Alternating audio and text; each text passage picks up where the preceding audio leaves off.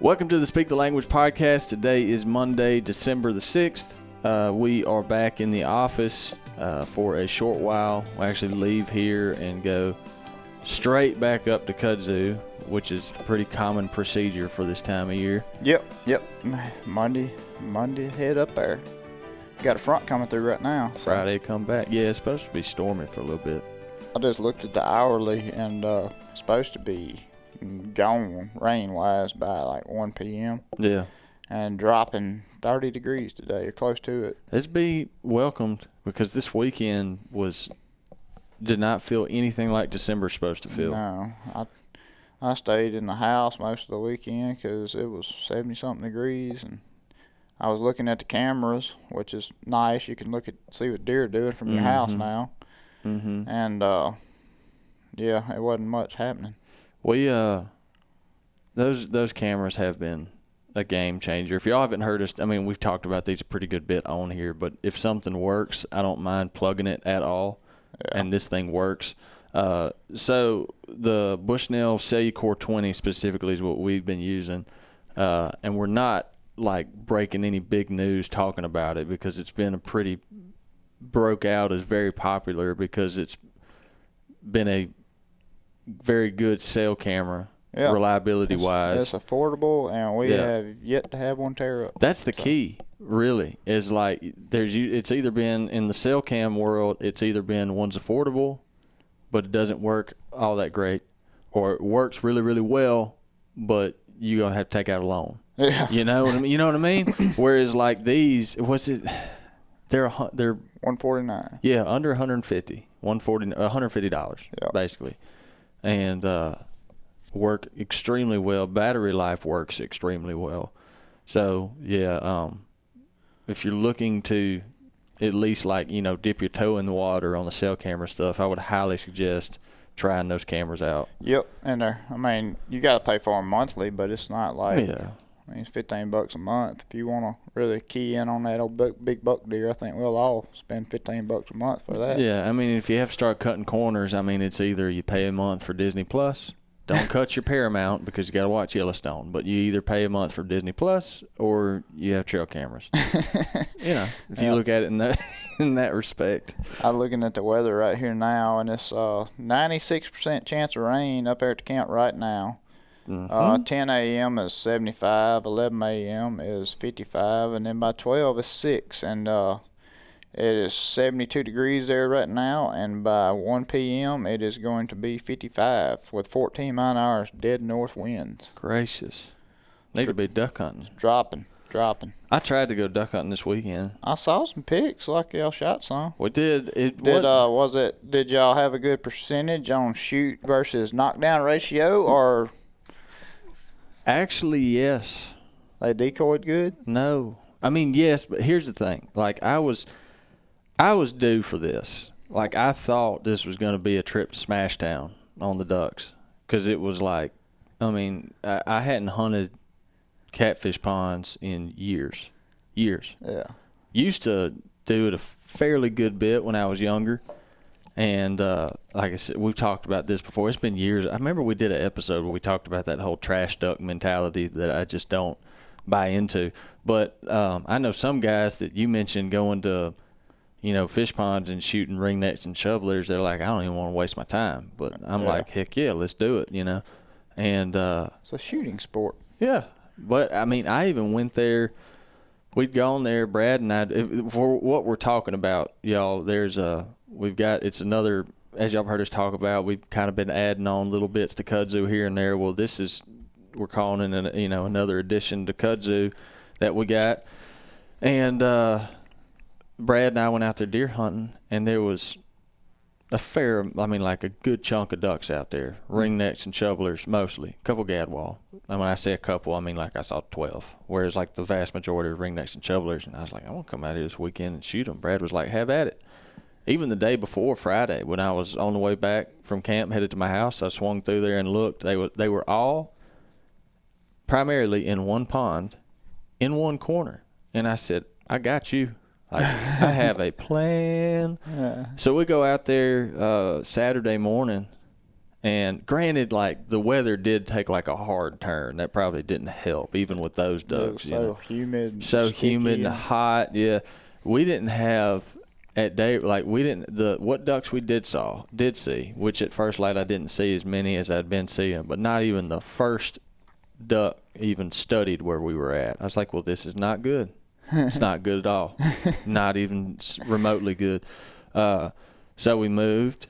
And then you want to talk about just feeling like a genius. Like I'd already had to like do some serious redneck rigging on the decoys that I had because the decoys that I had had been previously used at Cottonmouth where we're hunting that shallow stuff. I had 18 inch leaders on them. So I had to do some rigging. Basically, what I did is take another 18 inch rigging and clip it on the bottom of it. So now I got two egg weights, but now I've got longer cord.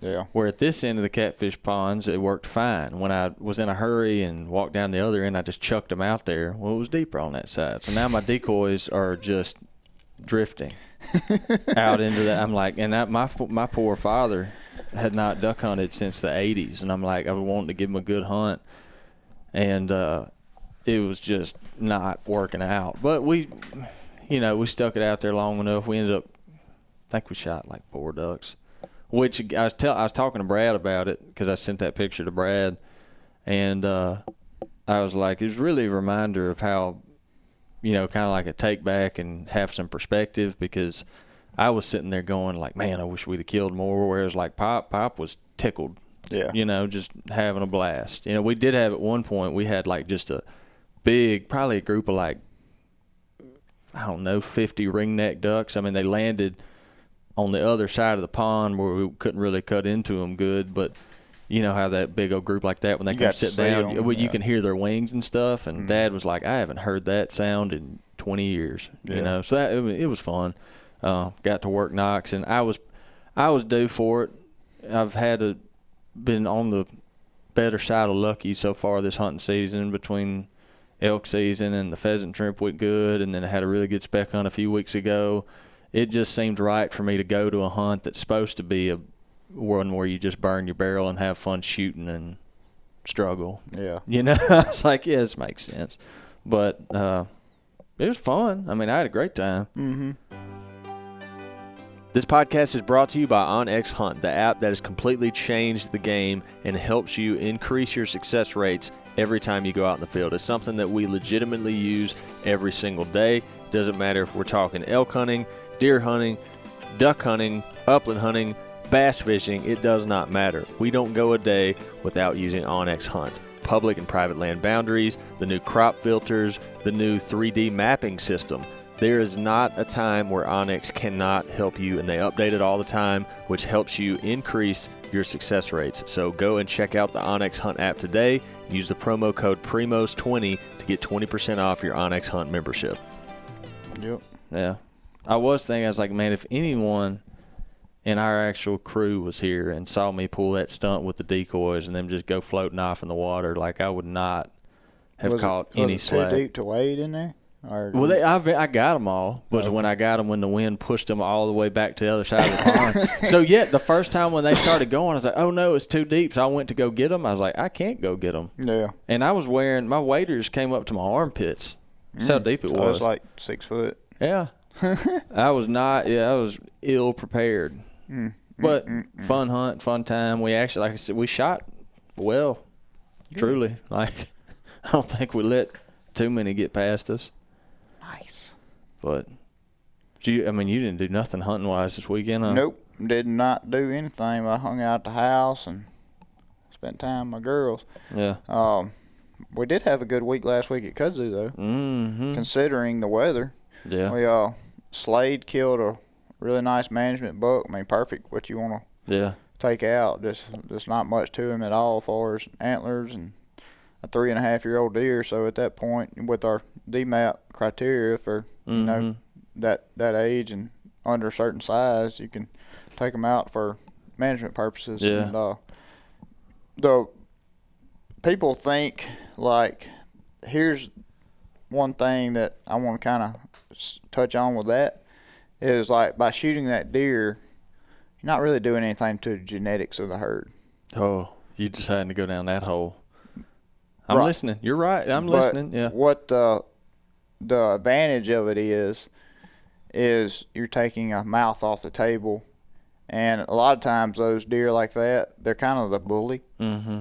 and uh, you're opening up room for another potentially nicer deer to come in. Mhm. Not downplaying deer, he's a good deer. I'm happy with him. Slade's happy with him. Everybody's happy with him. Yeah.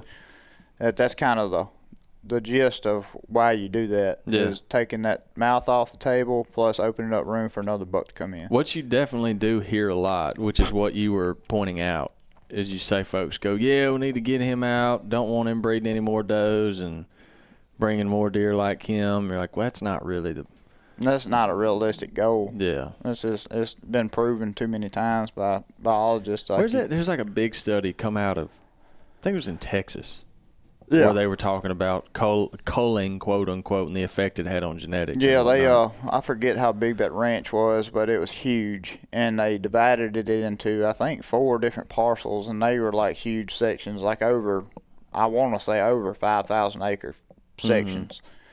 And one sec, I don't remember exactly all the details, so I'm probably finna butcher this, but one section they managed tremendously, really hard, like taking out all these quote unquote cull bucks, you know, at an early age. Like if they lopsided on one side or another, they're gone yeah. one side they shot strictly just age, Mm-hmm. and one side I forget. It was several different rotations what they were doing in these in these. They call them pastures out there, like big chunks of land, Yeah. and uh, they said over a course of like three or four or five years, I don't remember what it was, the pasture that they like intense like sure enough just culled every buck they thought you know I remember that. Yeah. like they saw no difference four years later in that field in that in that area but the the pasture that they were shooting just strictly age is the one that did the best Yeah. so Yeah, I can't wait. That there was a whole somebody, not us. Somebody did a whole like podcast talking about that, where they interviewed the dude who managed that ranch. yeah it was quite interesting and I can't to it. remember if I could figure out where that was. I would share it, but I can't remember who did that podcast. but the gist of it was like you can't change your genetics yeah, it might have been MSU Deer Lab, maybe. maybe it was but that was the gist of it it's like you cannot shoot out genetics Yeah. So when you hear, on a free range place yeah, now i think you can manipulate it if it's controlled Mm-hmm. like a like a fence situation. And I think you can manipulate it in a way. Now, I don't think you can, you know, just make it better and better every year. It takes a long, long time, from what I've been told. Mm-hmm. So, I don't know. yep. But that was just going to touch on that for a minute. You know, just to hopefully help somebody. That's a cold buck. understanding. It's a cold buck. Yep. Yeah. You do see that word thrown around a lot. Yeah, like a two-year-old six point that's got It's a three, call. three on one side and a spike on the other. He's like, never take going to him be out. anything. He's never going to be right. So there was a Dude, a buddy of mine, uh, he actually posted this on Facebook this morning. Uh, he shot a buck that he'd been trying to hunt for several years, and he had trail camera pictures of him every year. I mean, the deer was like six, seven years old when he killed it this morning or yesterday, whenever it was. But he Mhm. had trail camera pictures of it from like a three-year-old, like when you can really start telling the you know significant tines and stuff. Yeah. And the deer was a seven point. You know, just like he's pretty much a big six. He had like a one little bitty three at a Mm. three year old. hmm And uh, he killed him this week, and he was like a really nice nine point, but he still had the same characteristic. I mean, it was the same deer, hundred percent. You could tell from like his frame and stuff. Yeah, but he put on so much. Like, that's just kind of show you don't ever know what they're going to end up being Huh. until you let them get old. Yeah. I think it was uh I think it was Wyatt from Swamp Donkey told me something about like it the vast majority of white-tailed deer at 4 years old, the majority at 4 years old, they're like 96% developed on their rack. Like points wise and Yes. stuff. Yeah, yes. yeah, that's typically. That's true. That's what. Yeah, I've heard that from a couple of Yeah. biologists. Like you'll be able to see the characteris- characteristics of them Yeah. at like three. Most time they got their primary points on at three. Yeah. Now they may put on you know an extra four or something or lopsided Mhm. from then on out, but pretty much it's all there. Yeah, typically. But and then you'll have your outliers, like your buddies you're talking about, where he put on, what was it, seven point, two more points at seven years yeah, old. two more mainframe like G. They put on like G threes and G fours, you know, on one Mhm. side. So Yeah. The other thing is like, what else did we do? Oh, um, we had Brad decided to shoot a deer in the Grand Canyon. we did Yeah. that. We uh, name of the Kudzu Bluff finally came into play with us. He In shot one big off the side of the bluff. Mm-hmm. We had to winch it out. Literally. I mean, we dr- we drug it maybe 75, 80 yards to where we could get a rope and a winch to it. And then I'm very thankful for a winch Mm-hmm. because that would have been way harder trying to drag the deer. It probably would have ended up quartering him up. Just, Yeah. Just saying that because that's what I would have done if I didn't have the you know winch to pull him out with the players. Mm-hmm. And uh, that was that was interesting. Y'all can't like if you haven't seen what we're talking about in the bluffs, like I I realize for most parts, like if me growing up in central Mississippi, I can only imagine if I heard someone describing stuff like this, I would be like, there's, I would have heard it, but I wouldn't have really heard it. I'd be like, there's no way it's that steep, you know? Yeah. I mean, this is as steep or steeper than a lot of like snow slopes, like where you go skiing. Yeah. Well, it's like so I don't know if because we put the story like we put an Instagram story up of Jimmy because no one was more wound up about this ordeal of Brad shooting a deer that died in that canyon. No one was more wound up than Jimmy Primos. Jimmy thought that was the funniest thing. and that Instagram story, he's standing on the edge of the bluff, and I'm filming on my phone these three little orange vests, which was you, Brad, and Troy working to get to the de- the deer far enough to where we could reach him with a winch cable. And uh, like it's so Jimmy standing on the edge talking about that like if either of us like if I took a step off that bluff and fell, I would get I'd break a leg probably at least. No, where, Like, y- it's- where y'all were standing, we guesstimated it's at least a sixty foot drop. Yeah. Like I mean, straight it's, down, It's like serious. Mhm. Like no roll to it. It's a cliff. Yeah. Which was a cool hunt. I think Brad rattled him in. Yep. That was him and Troy hunting. Um, and it's getting to be like I said. We, we talked about this last week. Like we started. Did you see any like kind of ruddy type No, stuff? We were. It was slow for Jimmy and I. Gotcha. Well, Brad and I saw. You know, like the first evening that we hunted, we saw a uh, three and a half year old eight point, and he was bumping a doe around. Mhm. Like he was out there eating for the longest time, and all of a sudden we were like, something's got his attention.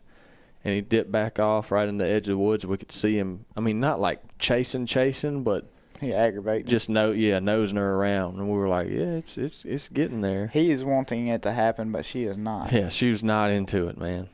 Uh, it's uh, any day now. It ought to start breaking loose. You know, starting to see that sure enough, bucks chasing does, like pursuing them. Well, I would imagine with this hard front we got coming through, it's a fair chance. Tomorrow, next day should be good. Yeah. I don't. I'm not a huge fan of like this afternoon, just 'cause from my, just me hunting over the years, seems like the day after a front comes through is Yeah. usually the best. But you don't ever Mhm. know. It may get them up on their feet since it's like a 30 degree drop from what it's been for the last week. Got to go. Oh yeah, we going. I'll tell you the uh, the funniest, most frustrating story from last week that conti- continues and carries over into this week. So we have a buck. Again, it's it's like the the cell cam thing. Like also adds to the anticipation because you can check it while you're hunting. You can look and see what's going on at other spots, kind of, sort of, you Yeah. know. And so we had this very nice eight point deer coming through one of our food plots. You know what deer I'm talking about Yep. and we wanted to hunt him. I mean, he's been consistent in this food plot, morning and evening, and uh, we were kept waiting because we didn't have a wind that we needed. Didn't have the wind. Finally, we get a wind that would work if we went in there and climbed. And so Brad and I go slipping in there, try to be as quiet as we can. We have to dip off the ridge down this bluff to circle around to get to this tree where we're going to climb we had to get so high up in the tree because the tree that we climbed is Down on- the bluff a down bit. yeah down the bluff a bit so i had to climb so high and then untie my ropes that had my camera stuff attached to it and hand it to brad so i could climb higher like we had to, and then so we, we get up there in this tree and then i end up seeing the deer i watched that buck for half an hour and Brad never could see him. Is he as good as he looks like on uh, He's a good deer. trail camera? He's a very good deer. He looks huge on It- trail camera. He's a very good deer. He's a very large deer. He's the biggest deer I've seen there so Yeah. far, yeah, for sure, that I've physically laid eyes on. big old frame deer. Mm-hmm. He ain't got a ton of mass, but he's huge framed. Yeah, and what what he's got going um, is, or why the way we kind of got ourselves into that situation is there's a uh, water oak tree, kind of Mhm. off the edge of that ridge road, and for whatever reason, just the way luck had it that night, because the camera that we've got out there is not on that. It's close to that acorn tree, but it ain't on it. Yeah. It's pointed towards the food plot. And if you were just, if I hadn't seen him, you would think like maybe we bumped him going in. You know, what's the deal? Because he's been in here so consistently. Well, he never even attempted to walk through that food plot. He was just going to town on those acorns. and Brad, you know, Brad was like, "Where is he? Do you see him? Where?" I'm like, "Yeah, I see him. He's right there. Like, why can't you? You know, like if you, I mean, I could have shot him from up there. oh wow. Yeah, I like uh, looking at him. So you got some video of him? Nope. Huh? You couldn't get the camera on him. Like I had the Like like you must have been like pushing out from the tree or something, Yeah. some weird position. yeah, and then like the way I had to get so high in the tree, like I, I could not physically get the climber any higher because it started to split. You know, Uh-huh. like the tree started splitting these separate branches, and where the camera was, um, I couldn't. There was like one of those big branch. I mean, if I if I took the camera off the arm, I may have could have filmed him through some of that stuff. I don't know. Gotcha. but there was a bunch of there was a doe and a yearling in the food plot, and I didn't want to be moving Oh, yeah. around all that, you know. So yeah, I have no footage of him. I can just go off my word that I saw him. You're lying. Yeah, it might be. But yeah, we tried to go in there the next morning and turkey hunt him with Jimmy. That didn't work.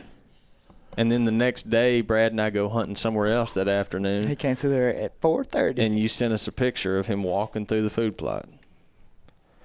So we got that going for us. That was kind of frustrating. Cat and mouse, cat and mouse. He he he zigs and we zag. hmm We zag and he zigs. Yeah.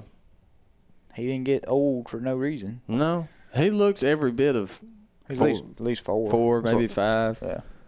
but that's all we got really. You know, I mean, like I, I'm looking towards the week very optimistically based off of how last week went. Yeah, me Um, I know Jimmy's wanting to pull trigger on something some kind of bad, and I'd like to see him do it. yeah. This week it's been a year since he shot a buck, Yeah. so he's itching. And he was very, very quick to remind us of that too. Yeah. He's like, I need a buck. It's been about a You year. gotta scratch that itch. I can relate. But anyhow, is there anything I'm forgetting? Nothing other than uh, that we got throwbacks going on. Because we're actually running a little bit on the short side of this podcast this week. Yeah, we got YouTube stuff that's still coming out there. The throwback videos. We You- got uh, yeah. hopefully some newer stuff coming out here in the next month or so, and you uh, outdoor channel TV shows coming on every week from Yeah. last year at Kudzu Bluff and Swamp Donkey and everything we did. Which we're about to talking about n- news shows They'll be coming out uh, first week of January. here directly. It's Yeah. already December. By another month, we start having new shows coming on outdoor channel. You know what I thought about this morning? It's December, right? Uh-huh. You got December, January, February. And it's turkey season again. Yep, four months. That's close. Not too long. Close, Way on- Way on the downhill side of it. Yeah.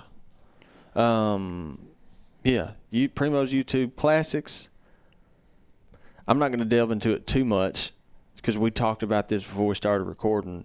There's some YouTube exclusive content that we need to be uploading. Mm-hmm. I'll just leave it at that for now.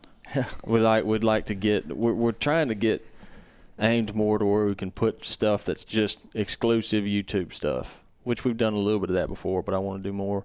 Um, so yeah, YouTube content, outdoor channel. Uh, site there's still holiday deals going on at primos.com. I know you can get discounts on the blinds and stuff like that. I think that's it, man. Mm-hmm. Yeah. I think that is it. We'll wrap this week up. Yep, we Uh, need to get on the road so and get to Kudzu anyway. Head north, get up to Kudzu, and um, thundering out there already.